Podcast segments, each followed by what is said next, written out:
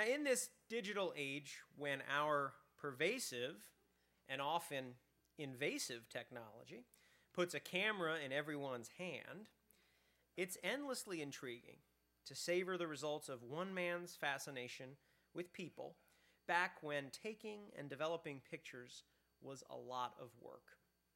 Richmond streetcar motorman Harris Stilson spent countless hours using his camera to capture our city and its everyday citizens nearly a hundred years ago, giving us a priceless look at slices of life that other photographers might have missed. Today, Kitty Snow, Harry's great granddaughter, will present an affectionate record of the city's past as revealed through Harry's prolific images. Kitty uh, Snow grew up in Bon Air, and she graduated from Huguenot High School and then attended both Longwood and VCU. She worked for C&P Telephone, where she was the first female telephone installer slash repairman assigned to Church Hill, Oregon Hill, Jackson Ward, and other downtown neighborhoods. And she worked for the marketing department of Bell Atlantic. Since 1986, she's been a realtor and is the owner of Home Team Realtors, whose signs you may have seen around town. She has written two books based on her great grandfather's photography, both of which will be available for purchase and signing today after the lecture. And she's currently working on a third book about Harry Stilson's photography. So please join me in a warm VHS welcome for Kitty Snow.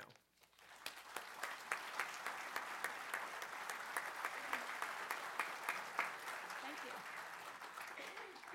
Thank you. Um, two things I'd like to mention before I start. Uh, my biggest fear was that I would have all of you here today, and my daughter would be having triplets, and I would not want to be here. So the good news is she had her triplets last week, a week ago today, three little girls. This is the diaper from one of those little girls, the one that was a pound, 12 ounces. So the good news is I'm here. I'm not stressed out over babies coming any minute. So the second thing is I don't have any images of anyone famous. So if I'm talking about Maggie Walker and I show you this little girl's picture, it's not Maggie Walker. It's, uh, it's just someone that Harry knew, and uh, like the little, uh, the little Stokes girl here. Something to keep you entertained while I'm talking. Okay, let's look at some pictures. Uh, my great grandfather, Harris Stilson, was a streetcar motorman or driver on the West Clay Line in Richmond uh, in the early 1900s, but his passion was photography. He supported his hobby selling pictures. His photo business was simple. People would flag down the streetcar and ask him to take a portrait. By the way, if you see anything with color in it, like the little girl's bow, that's hand tinted. There were no color photographers then. Uh, but most of his commissions were 15 or 20 cents, and I found out that he charged the African Americans five cents less than he charged the white folks. I inherited what, um, what I thought was the entire Stilson collection. And I recognized this lady, by the way, is hand tinted. Uh, when I inherited this, I recognized the significance of Harry's photographs as well as the need to share them. My first book, from a Richmond streetcar is the result of that desire. By the way, this is State Fairgrounds. That's at what I know as Parker Field. Y'all may call it the Diamond. It's still Parker Field to me, but it was the State Fairgrounds in those days. Um, my first book was, like I said, the result of that desire to share these, but the project increased dramatically uh, when I discovered hundreds of photographs, negatives, even the Stilson movie camera which was complete with instructions. I found these treasures in my Aunt Margaret's home, in the basement, the garage, open Miller and Rhodes boxes, everywhere. Now, this is Margaret as a little girl, and she's down here on the front. You can barely, y'all can't even see her, she's so short. She's right down there. But anyhow, there she is. She's not much bigger now. I call her our accidental historian. She did not mean to preserve this had just happened.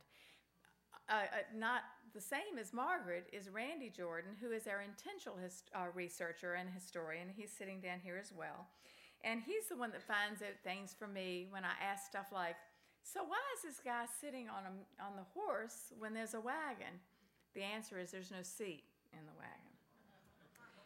We wanted a vehicle to preserve and show the Stilson collection, so we created Richmond in Sight. Now, this, by the way, is 9th and Broad Street. The construction of that building, which is a state building now, I think it's called the Assembly Building. It used to be an insurance company. OSHA'd have a heart attack because those uh, little kids on the front are there in the middle of the construction site, and I believe the man's drinking a beer. He's got a bottle in his hand. But anyhow, I just show them. I'm not responsible for them. Uh, but anyhow, we want we created Richmond in Sight to share Richmond's past with a broader audience through books and presentations. So here I am. My first foray into what I loosely call research involves this picture. On the back of one copy my great grandfather had written, I made some $10 of these pictures of Preacher Thomas, colored, lying in state for three days in his little church. It was dated April 28, 1922, as you can see. So I thought, thought somebody should be able to identify this man. So I started calling Richmond's oldest African American churches. Now, Sharon Baptist had a preacher named Thomas back then, so I thought my mystery was solved. But by then I was hooked. I wanted to know more about the pictures and I wanted more stories. So, months later, I had a book deadline and I needed more church pictures. I found this one but um, I just couldn't identify it. I knew I'd seen it somewhere. I don't know if anybody can recognize it, but it's Parkview. Uh, I think they call it Riverview now, Baptist Church, and that yard area is where the Downtown Express is. So the reason it doesn't look the same is right now where those guys are is where the traffic flows back and forth on the Downtown Expressway. I found an envelope of negatives that were labeled Union Church, and I thought, oh, this will work.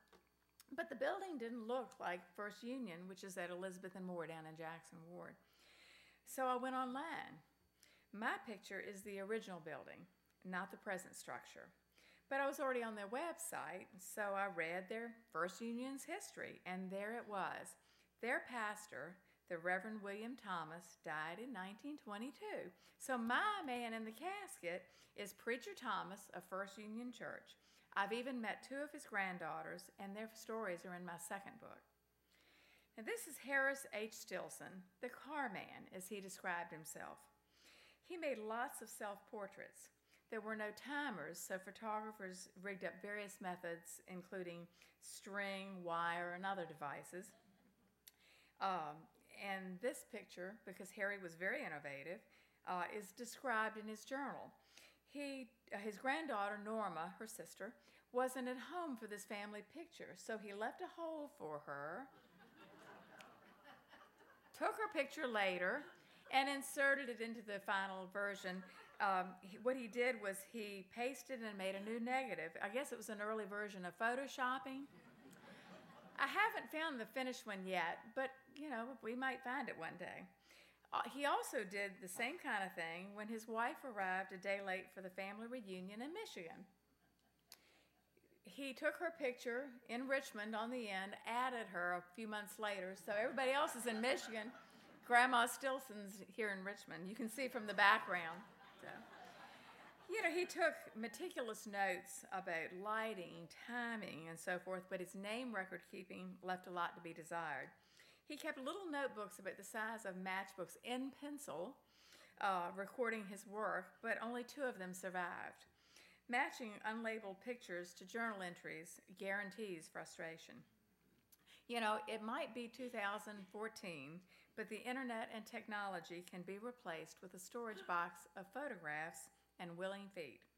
I took Harry's pictures to the streets of Richmond, visiting churches, businesses, and homes. A telephone call would result in an invitation to visit. By the way, this is a bookkeeper. There's a safe. That big thing on the right over there is a safe with a handle on it. That's a safe. He's got his uh, adding machine and everything. So this is a bookkeeper.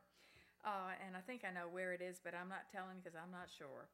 Um, but anyhow, a telephone call would result in an invitation to visit. Richmond is a very small town when it comes to a social network. I was passed from person to person, family to family, and unlike Richmond, my journey is just beginning. That's, that journey uh, to identify people follows a crooked path. I read a journal entry stating Mrs. Goldman and Mrs. Cantor, two Jews on Moselle. Eric Cantor's grandmother had a Jackson Ward store, so I called his brother Stuart. Stuart said his grandmother was too young for that picture, but he introduced me to Alec Mullen, who has he grew up in downtown Richmond and has about 90 years worth of stories about Jewish neighborhoods in Richmond. So, Mr. Uh, Go, Mr. Mullen and I made a field trip to Shockoe Bottom, where he grew up, and that took me in a whole different direction on that crooked path. Mr. Mullen mentioned that his aunt, Annie Cantor, was said he was the ugliest baby she had ever seen. His aunt was named Annie Cantor, so she could be, you know, my Mrs. Cantor. But the picture might not have survived. I made Mr. Mullen look at a lot of pictures of women. Now, he didn't complain, mind you, about me making him look at those ladies. But we haven't found his Aunt Annie yet. I really hope she's not this girl with her skirt hiked up. My most profound experience sounds like Hollywood fiction. Mr. Mullen invited me to the Weinstein Jewish Community Center to the men's club to meet possible oral history sources. Afterwards, people were crowding around and looking at pictures, and I heard a voice say, I knew a streetcar man named Stilson. He let me drive the streetcar. Morris Goldberg knew my great grandfather, a man who died in 1934. In 2012, I met the kid who drove Harry Stilson's streetcar. That is to me an amazing story. In 1907, the Stilson family moved from Michigan to Orange, Virginia, and then to Richmond in 1909 now, I was asked about this picture. This is from the tobacco. Tell me again, Randy. It's an Imperial Stemmery building, which is gone now. And Harry was looking from that, which is at Lombardy and Lee, and he was looking south from there. This is looking over the tobacco warehouses. Those buildings there are right at Monroe Park. The tall buildings in the background. I think it's Press. I think it's Prestwould, but I've been told it's VCU um, dorms, but I think it's Prestwould. Anyhow, and you've got a lot of the um, in the background. You can see a lot of Richmond history through there. But anyhow, uh, they moved here in 1909. The domestic drama of those years is a whole nother story. But briefly, Harry's wife left him to nurse her mother, who was an invalid, in Michigan. She later returned to Richmond. Meanwhile, Harry moved to Richmond with his three children. This is Powhatan Street, which is in Byrd Park area. He eventually bought two houses on Chafin Street, which is now Grayland Avenue. That's the house. And he also owned rental property on West Hampton Avenue, which we know is Cary Street. Now, this rental property currently houses the Christian Science Reading Room in Carytown, so that's why he took the picture. Now, these pictures are intriguing. The envelope says Interior of bank to show position of tear gas gun for lawsuit. What? it's dated 1934 and it's West Hampton Bank, which is now Jewelers Service Company at 3011 Cary Street. And, and uh, this is the inside of it. That's how we found it where it was. It says West Hampton Bank on the picture. Um, but anyhow, that's West Hampton Bank. And I researched that tear gas story in the newspaper. I never could find anything about it. It's still a mystery, but perhaps this man knows a little about it. Dan Dooling started his career as a policeman in Jackson Ward. Dr. Wesley Carter, who died at almost 105, admitted that as a kid, he threw rocks at Officer Dooling. he said, Don't tell. But I think the statute of limitations has run out on that one. Former police chief Frank Dooling followed in his uncle's footsteps, as did Ricky Dooling, who we all knew as Sergeant Santa. I showed Dan Dooling's picture to Marguerite Bendall, my 94 year old friend, and she started singing, Who's that digging in my backyard? It's old Dan Dooling and the Purity Squad. the Purity Squad was charged with enforcing prohibition, gambling, like these guys are doing. They may be playing marbles, but I'm guessing it's craps, the shooting. And, pro, and prostitution law. A newspaper article about a West Hampton Avenue break in mentioned detective Dooling, so he might have responded to that tear gas incident. Since the Stilsons lived in what we call Carytown, a lot of the photographs are Byrd Park, Idlewood Park, and Shields Lake. This picture is labeled Papa's Car at Ashland and Meadow, which is in Byrd Park, and was probably taken shortly after he started working for the power company. The Byrd Park area is significant to our story, but I'm going to start with the part of town that Harry traveled every day the West Clay Line. My second book focuses on Jackson Ward, Carver, and Newtown, neighborhoods along that West Clay Line.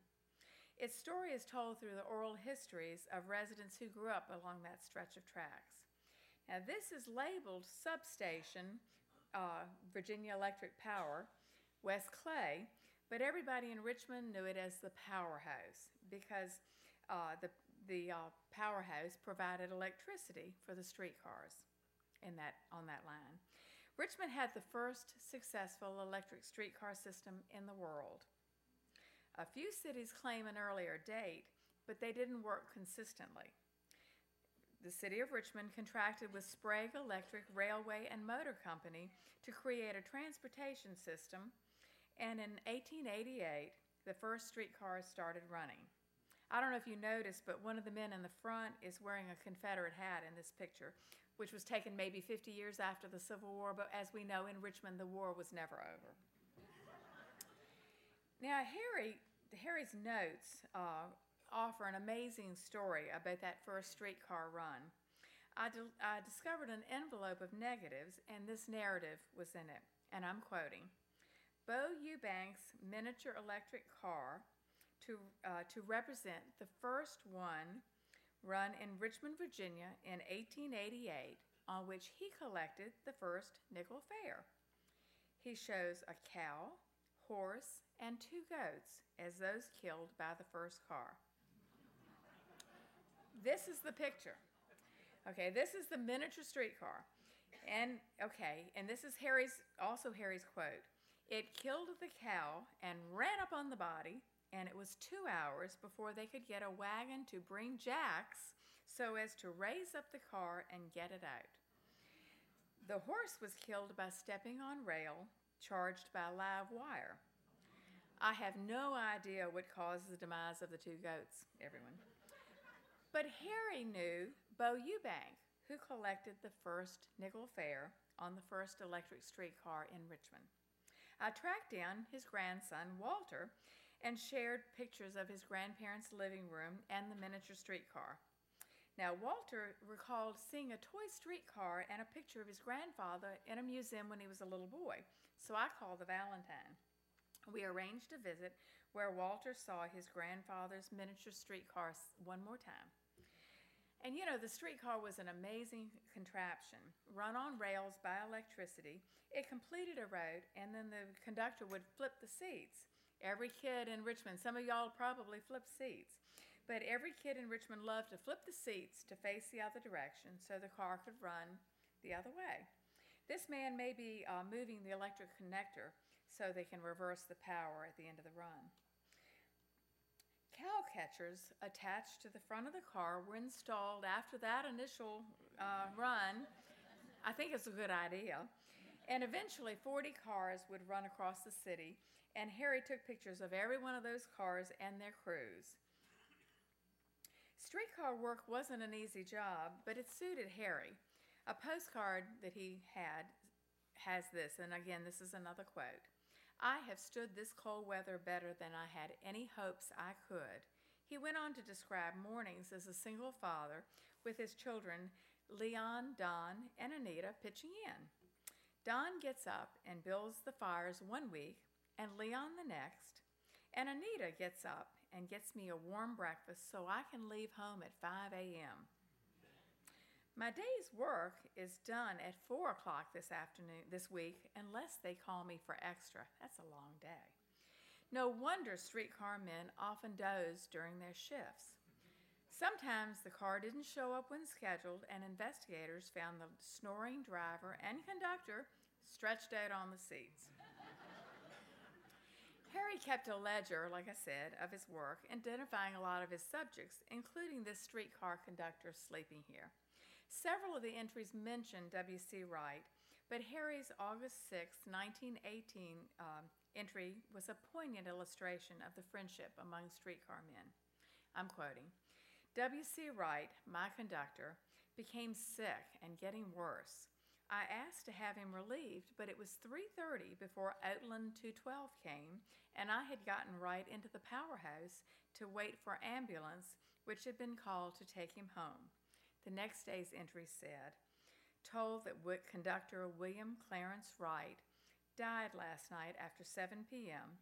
at the house of his sister at 1505 Garland Avenue, Barton Heights. I suspect Mr. Wright died of Spanish influenza, which was prevalent in 1918. Luckily, my great uncle Don is not dead here. He's just exhausted after another one of those 12 hour shift days. He worked as a streetcar conductor for a few years, as did his older brother Leon.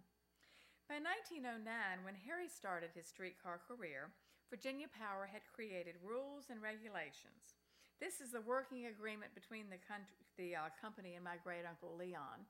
If you see the time, 25 cents an hour.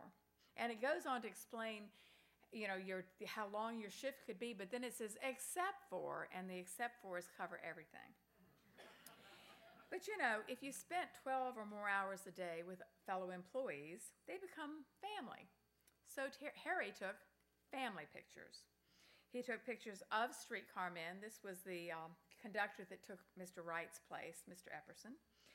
Uh, he took pictures of them. He took he sold pictures to them, and he took pictures of their houses, their children, their wives. This 1919 photograph says D.C. Sims and wife, and of course it's got the picnic basket. It says D.C. Sims and wife, number 142, thunderstorm outside. You know, Harry even made an excursion into what he considered pornography, and I think everyone here is of age, so we can show this. Okay. He took this picture of this young lady sedately seated on the streetcar seat, and then he took another shot. I know, I'm sorry, it was really dirty. It was so risque that he recorded the experience in his journal. However, he described it in code okay, the first note up there, you see the second entry is in code. Okay, the third one says same, okay. That's the PG version. The one above it is the dirty one. Passengers became familiar and friendships developed on the street on the uh, streetcar line. Uh, and the this is a picture of Southern Stoveworks, which is now lofts or condos. Originally populated by African Americans and Jewish immigrants, the Jackson Ward area uh, claims some really exceptional folks. And I guess you get this. You get my code. Maggie Walker was the first African American female bank president in the United States. Now, this picture here, in the background, if you see in the background, it says ST and then underneath it's P E N N, that is Maggie Walker's St. Luke Penny Saving Bank building at First and Marshall, which is gone now.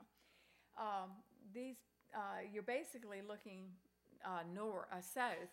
So you've got Marshall Street behind you. This is on First Street, Broad Street straight ahead. So that is Maggie Walker's Bang.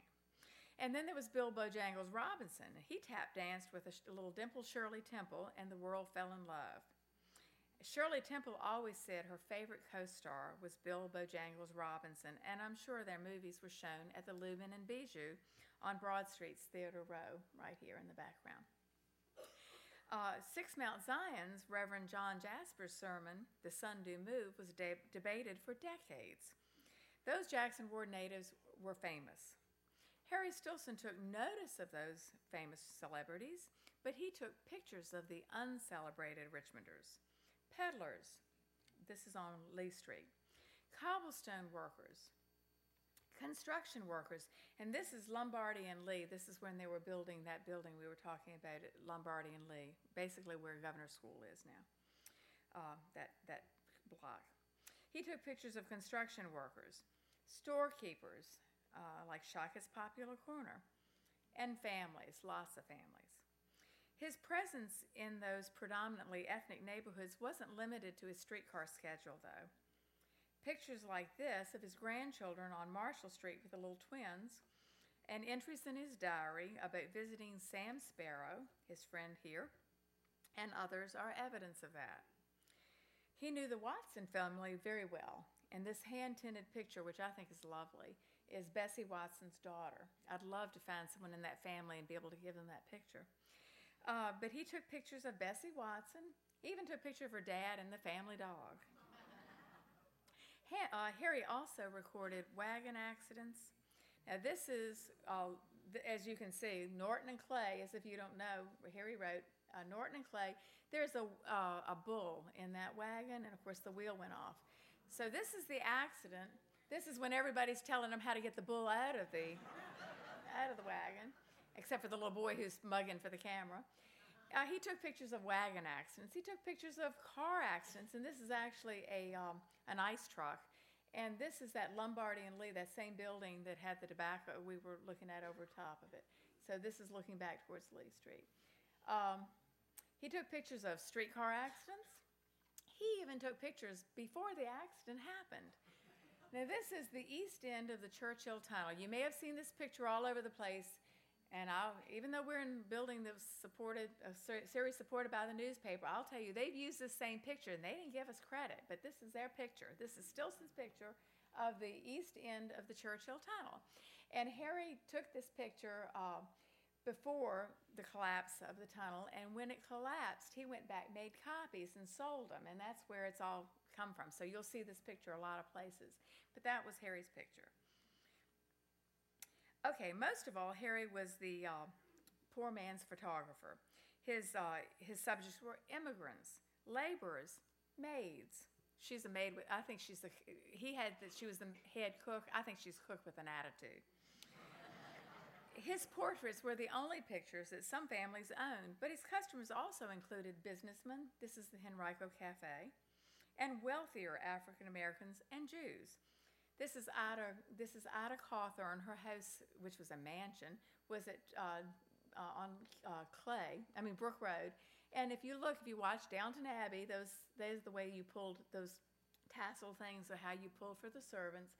You can see she's a well-read woman. She's reading her book. Telephones in the background, and her goldfish are right there too. So this is to show that she was a well, well-educated and well-established young lady. But friendships across race and religion were rare in the early 1900s, and, and Harry's journal entries reflect an uncommon intimacy between a, a middle aged white man and African Americans. His unusual role as streetcar man offered glimpses of life into Jewish and African American homes that very often overlooked. In 1907, he returned to Michigan and he gave a speech for the Women's La- the Ladies Literary Club, which was entitled our tinted population.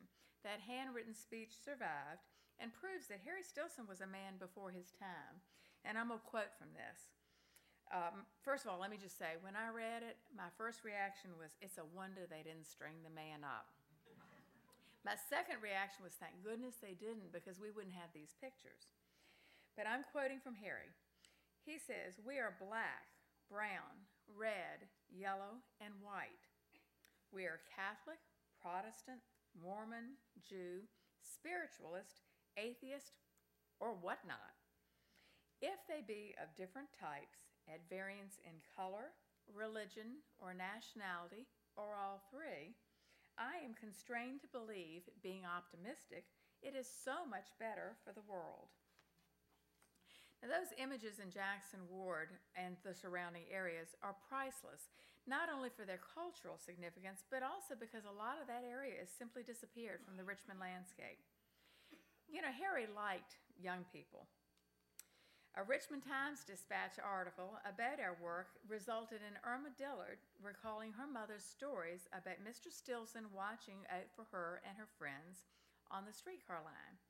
And those stories, as well as pictures of her mom and her buddies, are in my second book. And these pictures are all taken in what we call Carver nowadays. Hartshorn College was also in Carver. Hartshorn was the black women's college that later merged with Virginia Union. The streetcar stopped there, but Harry had pictures naming teachers and noting details, so his interest was more than just proximity. As a matter of fact, one of the last pictures he took of his son Leon before he left for France in World War I was at Hartshorn. That's Hartshorn in the background. Hartshorn encompassed the eight acres where Maggie Walker School, now Governor's School, is located today at Lombardy and Lee. He even got uh, he got lots of pictures. Can you believe they tore these buildings down? They were gorgeous. But anyhow, he even took a picture like this. Now I want you to know. This picture was really a cool picture. I like to look at it. And he said he took it from the streetcar, and that's cool. But if you look really closely, that bottom uh, that bottom window, there's a man climbing out of the dorm window. I don't explain them, I just show them. So he got a picture of this man crawling at the window of the dorm, and Harry's tripod and camera are right there by that fence. So if you see that in the foreground there. Okay, so Harry recorded events of no significance except to the parents of the girl whose window that is, and of incredible significance. I found this unlabeled photograph of black men marching. John Lister, the historian of the National Guard, said the sergeant's hat, that's the man in the front, was from late 1917, early 1918, so this would be recruits going off to boot camp. But he said their hats should match, even in an African American unit. Well, obviously they don't, so maybe the local recruiting office didn't get the memo.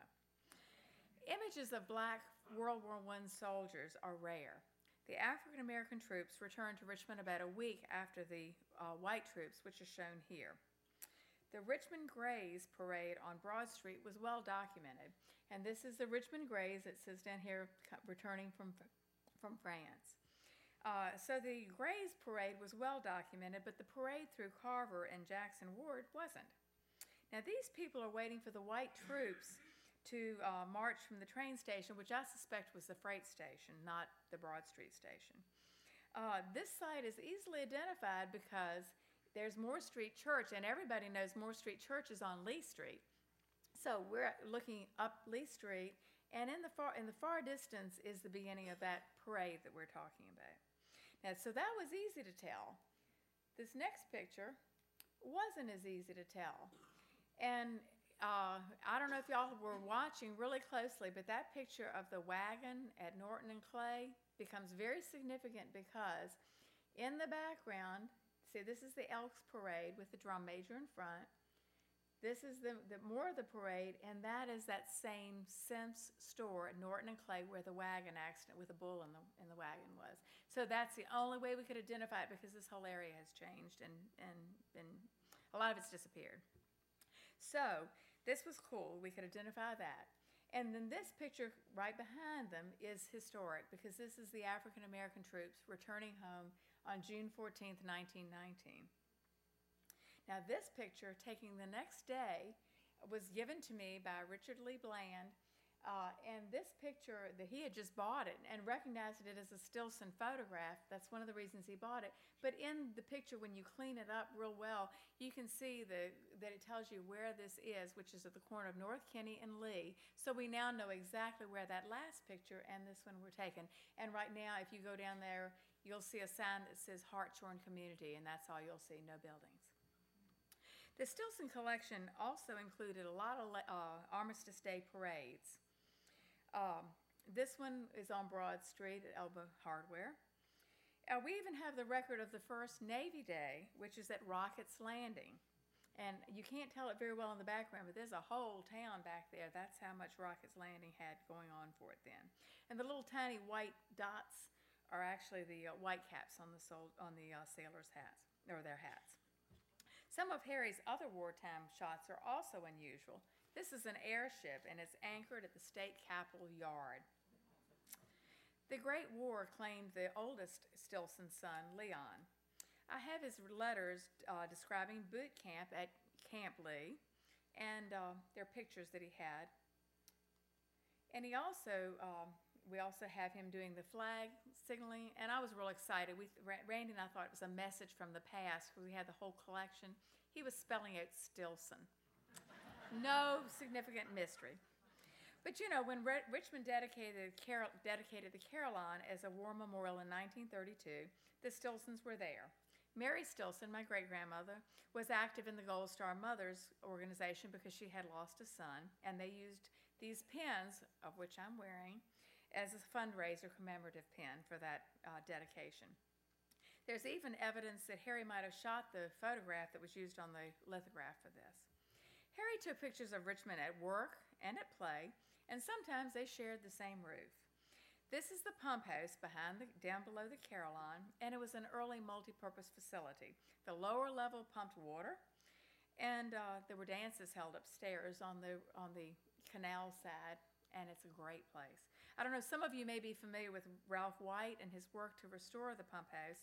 I gave him some pictures that would help him uh, ensure accuracy in the restoration. This is the inside of the pump house.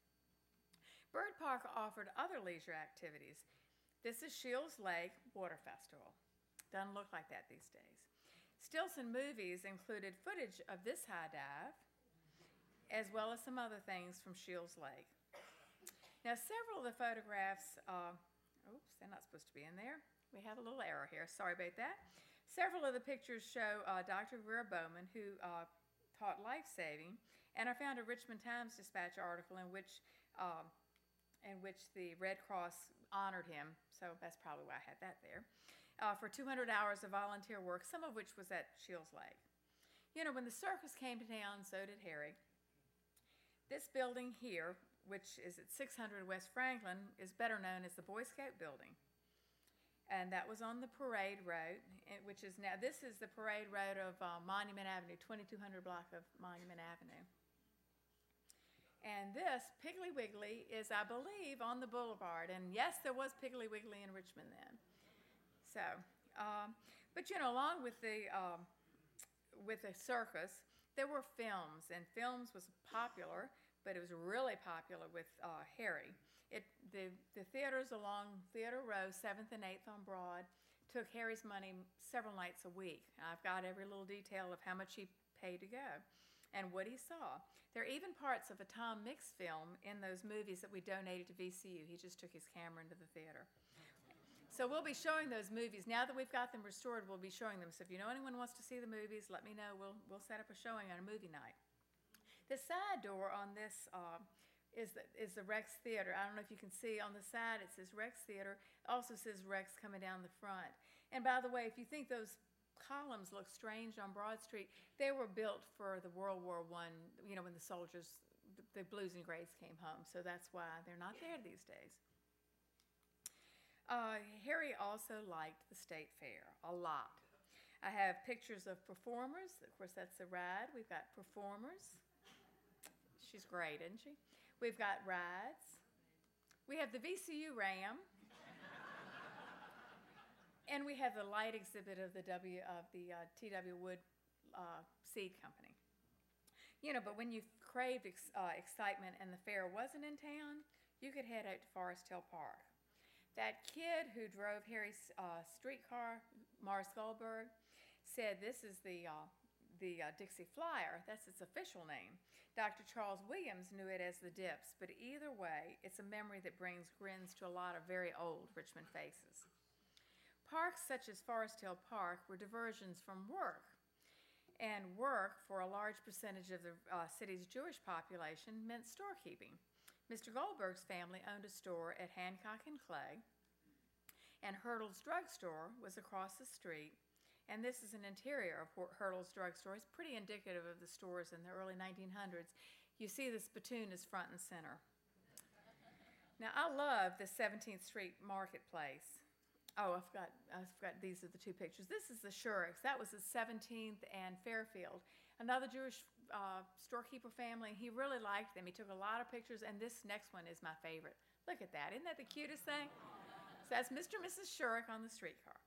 But I love this picture here of the 17th Street Market. Uh, see the wagons over on the far side? They were. Uh, they would simply unhitch the mule or the horse, and it became a convenience store. So your wagon is the store. You can even see this is uh, onions, spring onions over on the side. So it's a really good picture of the 17th Street Market. Now this picture is significant for several reasons. Uh, it's, it says chop suey, which of course is, is Chinese American, but they're actually Japanese. And he even said on the back, Japanese restaurant, 17th Street. But it's also significant because you see the sign that says white and colored. At one of my presentations, a school teacher told me she had used this photograph that was in Style magazine. She had used this photograph to teach Jim Crow law, and I thought that was kind of cool. So, uh, this is a picture that you may not see on Lee Street often. okay, Rich. Uh, this one is not not at the uh, Virginia, I mean, uh, Union or Southern stockyards, but on the way to the stockyards because these are pretty unusual pedestrians. Mm-hmm. We know it's Lee Street because it's a dirt road, and dirt, and Lee was dirt at that part. But Harry confirmed it was a herd of cattle, 1738 West Lee Street, in his journal. So I don't know exactly where this is, but we think it might be Moore Street. In April of 1924, the Southern Stockyard, which was one of those massive stockyards we had, was reduced to uh, acres of rubble by a fire. And we think, we've been looking at a cleaned up picture of this, we believe that these men are uh, maybe handling the body of the one man that did die. His Harry wrote on there, one man and 165 horses burned. Uh, we think that's why Harry may have taken this particular picture. It looks like they're dealing with someone on the ground. Um, so let's see. We had the Southern Stockyard, we have the Union Stockyard, we got Richmond Abattoir, and yes, died of heat, you know, yes. Uh, and that and that was a significant uh, employer in Richmond. The Richmond Times Dispatch article about our project resulted in a telephone call from Garland Dempsey, who was raised by uh, Robert Cleveland Morris, who's the man in the white coat, and he was the head of King's Abattoir. Harry had pictures of slaughterhouse owners and managers, workers like these guys. He uh, mislabeled the next photograph that I'm going to show you as a rab- Jewish rabbi at end of Hermitage and Lee, but it was more likely a shach. I can't say it right. Shachet. And anyhow, it, the man that would be uh, doing the performing of the uh, ritual slaughter for Jewish uh, ritual. So that would be the man here. He said he was a, a rabbi, but we don't think he really is. The Stilson collection is eclectic. He recorded events and places for his own enjoyment, like these Girl Scouts. This turns out to be the, the origination of the African American Girl Scouts in Richmond, which was one of the first in the country. And this picture was used at VCU in a presentation on the history of African American uh, Girl Scouts. And Harry said that they were waiting for the parade, marking time, waiting for the parade. Um, you know, he took pictures just because he liked them. He loved these little boys in their wagon. And we're locating relatives of people in his photographs through our website and presentations. People like uh, uh, Arthur Strauss here. Richmond has a lot of Strauss families, so we think he belongs here, and we'll probably find him one day, some of his family. I could show you pictures all day long, but my time's up and my wagon's hitched to go. I'd like to tell you a little bit about Richmond in sight. The Stilson collection is a treasure. No one else took the pictures that Harry took. The pictures like this. Now, I assumed it was the Salvation Army, but their historians agree that they did not have African American bands, and their bands were all brass, and obviously this is not. So, my African American sources identified it as Maggie Walker's Order of St. Luke Band. If so, this may be the only record of a forgotten piece of history. But presentations at schools, neighborhood associations, other venues like this one bring Richmond's history alive to a larger audience. Richmond in Sight is partnering with VCU to restore and preserve those glimpses of an earlier Richmond. This is my great uncle Don and his friend. I love this picture. But partnership doesn't mean that the pictures are being restored.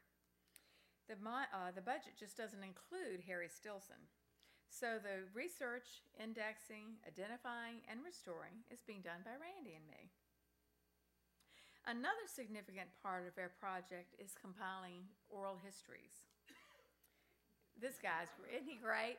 Okay, look at the, notice the gun in his, you know, he's tough. Notice his gun. We believe that he may be working in the uh, train yards because it was really dangerous work apparently in those days when, during the Depression times. Uh, but anyhow, there's, like I said, there's just no mud, money in the budget for Harry's to, uh, work to be restored.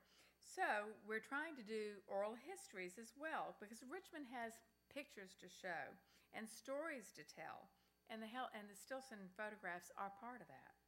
I want Harry's pictures to be seen, to be a learning tool and a way for Richmonders to connect with who we were a century ago. That restoration can happen through tax deduction, can't even talk, tax deductible donations made to Richmond Insight through VCU. We also have books and note cards if you're interested. And uh, people, we're at the end of our uh, streetcar run for the day. It's time to flip the seats and head on home. So thanks for coming and thanks for sharing the view from a Richmond streetcar.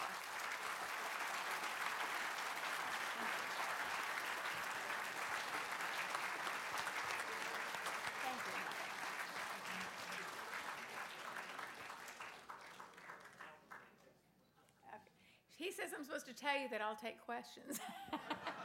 If I don't know the answer, I'll make it up. Marvelous, uh, marvelous archive. Could Thank you you. tell us just a bit about the equipment that he used and how he developed all of these photos? He, we have his cameras, and we actually have pictures. We have the coolest thing I think, as far as the history of it, is I have a journal entry that says, Miss Day of Gillespie Optical has loaned me free of charge a moving picture camera and projection in the hopes I will buy one in the coming year. That was October of 1928. 1929, we have movies which we have had restored. We, so we have where he got the camera from, the moving picture camera from, who he got it from. We then have a picture of him with the movie camera taking a movie, and we have the movie. So you have from the very beginning to the movie, and it's in my book. I've got a picture of it in the second second book I think is in. But anyhow, it's a picture of Harry. So we, have his movie camera, which is about that big. We showed a picture, but it's about that big. We've got the movie camera, which we've been told probably would work if we wanted to try it. Movie, we've got that. We've got several. I've got his old, old camera, and then I've got his just a regular box camera that he used. Um, he had Mr. Goldberg asked me, did I know how many times he'd had cameras stolen off the streetcar? And I said, no, I just know he had three in one fall. He said, yeah, they stole them off him all the time. He'd set it down, somebody walked off with his camera. So we know he used that equipment. As far as developing it, he'd take them home at night, develop them that night, and it was apparently a neighborhood entertainment because he has in his notes that everybody came over to see the movies being developed. And that, they would come over, and I guess he did it in just one of the rooms. But he would develop the pictures and then take them back the next day and get his 15 cents. So I don't know if that answers your question. Sure. Hi. Um, you showed the picture of the Church Hill Tunnel. Does did he take any pictures after the um the collapse of the tunnel? No, that's the thing that's uh, that that's the thing that was interesting to me. He took the picture years earlier and then and then sold it, but I don't have any pictures that I can identify as being part of that. But I've had people tell me that, that were there as little kids that were there that said you couldn't see a lot.